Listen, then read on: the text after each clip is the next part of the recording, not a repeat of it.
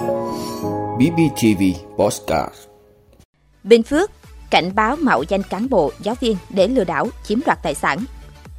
714 tác phẩm tranh giải tại Liên hoan truyền hình toàn quốc lần thứ 41. Tăng khả năng tiếp cận vốn cho doanh nghiệp nhỏ và vừa.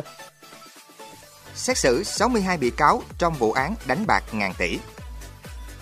Xác định xong 8 cái tên lọt vào tứ kết UEFA Champions League 2022-2023. Căng thẳng Nga-Mỹ leo thang vì chiếc drone rơi. Đó là những thông tin sẽ có trong 5 phút trưa nay ngày 16 tháng 3 của BBTV. Mời quý vị cùng theo dõi.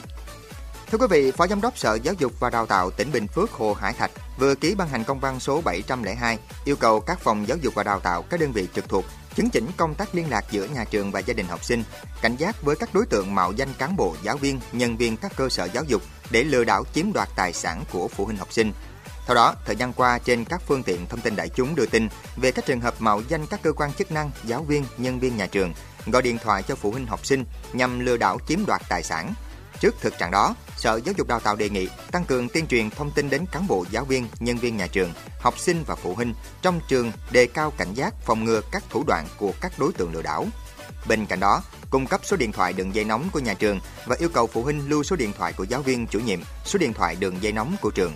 Đặc biệt lưu ý phụ huynh khi phát sinh các vấn đề liên quan đến học sinh, ngoài giáo viên chủ nhiệm hoặc đường dây nóng của trường, phụ huynh không trao đổi thông tin hoặc thực hiện theo yêu cầu của bất kỳ ai khác, kể cả những người tự xưng là giáo viên, nhân viên của nhà trường. Sở Giáo dục Đào tạo cũng lưu ý tăng cường bảo mật thông tin của cán bộ, giáo viên, nhân viên, học sinh và phụ huynh ở các cơ sở giáo dục. Thưa quý vị, tối qua tại cung Diamond Hải Đăng Plaza, thành phố Hải Phòng đã diễn ra lễ khai mạc Liên hoan truyền hình toàn quốc lần thứ 41. Đây là hoạt động do Đài truyền hình Việt Nam tổ chức 2 năm một lần nhằm tạo điều kiện để đài phát thanh truyền hình các tỉnh, thành phố, những người làm truyền hình cả nước giao lưu, học tập, trao đổi kinh nghiệm và nâng cao kiến thức, kỹ năng nghề nghiệp. Liên hoan truyền hình toàn quốc lần thứ 41 có 714 tác phẩm, tranh giải ở 11 thể loại.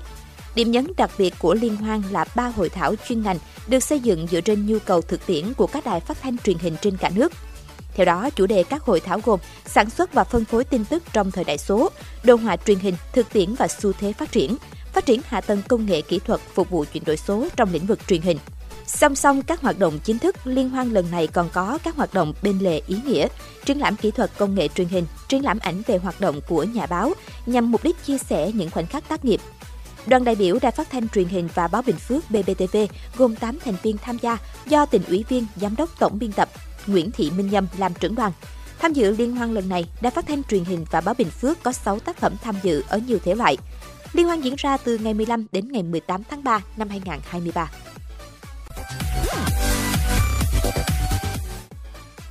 Thưa quý vị, Ngân hàng Nhà nước Việt Nam vừa tổ chức hội nghị các giải pháp tăng khả năng tiếp cận vốn tín dụng cho doanh nghiệp nhỏ và vừa, phục hồi phát triển sản xuất kinh doanh. Nhiều đề xuất kiến nghị thẳng thắn từ cả phía doanh nghiệp và ngân hàng thương mại đã được đưa ra. Đến cuối năm 2022, dư nợ tín dụng đối với doanh nghiệp nhỏ và vừa tăng 8,28% so với cuối năm 2021, chiếm khoảng gần 19% tổng dư nợ tín dụng chung toàn nền kinh tế.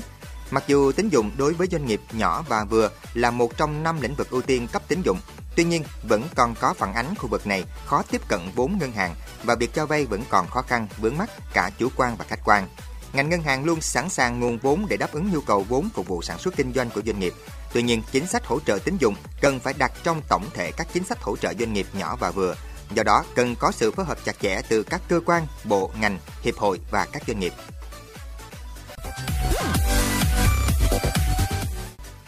Thưa quý vị, sáng nay ngày 16 tháng 3, Tòa án Nhân dân tỉnh An Giang tổ chức xét xử sơ thẩm vụ án hình sự về tội đánh bạc, tổ chức đánh bạc và rửa tiền đối với bị cáo Nguyễn Thị Thủy Liên, Dương Văn Hoàng, Huỳnh Sĩ Nguyên, Lương Kim Khá và 58 bị cáo khác. Đây là vụ án đánh bạc có quy mô gần 1.000 tỷ đồng do Đại tá Đinh Văn Nơi, Giám đốc Công an tỉnh An Giang, nay là Thiếu tướng Giám đốc Công an tỉnh Quảng Ninh, đã triệt xóa năm 2021. Vụ án này có nhiều bị cáo nhất ở An Giang đến thời điểm này. Phiên tòa dự kiến xét xử từ ngày 16 tháng 3 đến ngày 29 tháng 3 sẽ tuyên án các bị cáo. Thưa quý vị, hôm qua, Manchester City và Inter Milan là hai đội bóng tiếp theo giành vé vào vòng tứ kết cúp C1 mùa giải 2022-2023. Trước đó, những đội đã vượt qua vòng 1/8 gồm có Bayern Munich, AC Milan, Benfica và Chelsea. Và trong rạng sáng nay ngày 16 tháng 3, UEFA Champions League đã xác định hai tấm vé còn lại của vòng tứ kết đã có chủ. Real Madrid và Napoli là hai đội bóng còn lại giành vé vào tứ kết cúp C1 mùa giải này. Đã không có bất ngờ nào xảy ra tại sân Bernabeu, Liverpool dù rất nỗ lực nhưng không thể ghi bàn vào lưới Real Madrid. Thậm chí thủ môn Alisson còn phải nhiều lần cứu thua cho đội khách. Real Madrid thi đấu với tâm lý thoải mái và có được bàn thắng ở phút thứ 78 nhờ công của Karim Benzema. Real Madrid vượt qua Liverpool sau hai lượt trận với tổng tỷ số 6-2 và giành quyền vào tứ kết cúp C1 mùa giải này. Trận đấu còn lại diễn ra trong rạng sáng nay là màn đỏ sức giữa Napoli và Frankfurt. Đại diện của bóng đá Italy chiếm ưu thế hoàn toàn và có chiến thắng 3-0. Trong đó Victor Osimhen lập cú đúp. Napoli vượt qua Frankfurt với tổng tỷ số 5-0 sau hai lượt trận và tiến vào tứ kết cùng Real Madrid. Napoli hiên ngang vào top 8 Champions League cùng hai đại diện khác của Serie A là Inter Milan và AC Milan.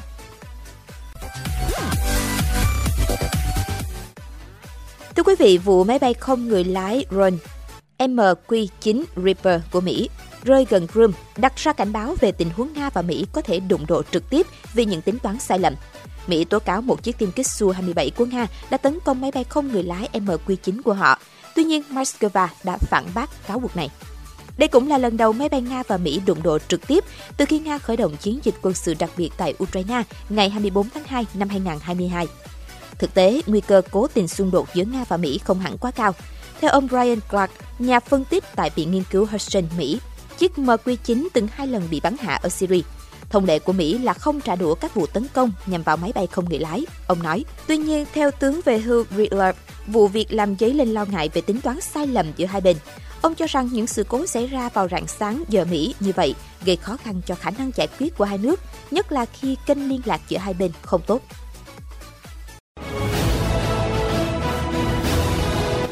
Vị đã luôn ủng hộ các chương trình của Đài Phát thanh truyền hình và báo Bình Phước. Nếu có nhu cầu đăng thông tin quảng cáo ra vặt, quý khách hàng vui lòng liên hệ phòng dịch vụ quảng cáo phát hành số điện thoại 02713 887065. BBTV, vì bạn, mỗi ngày.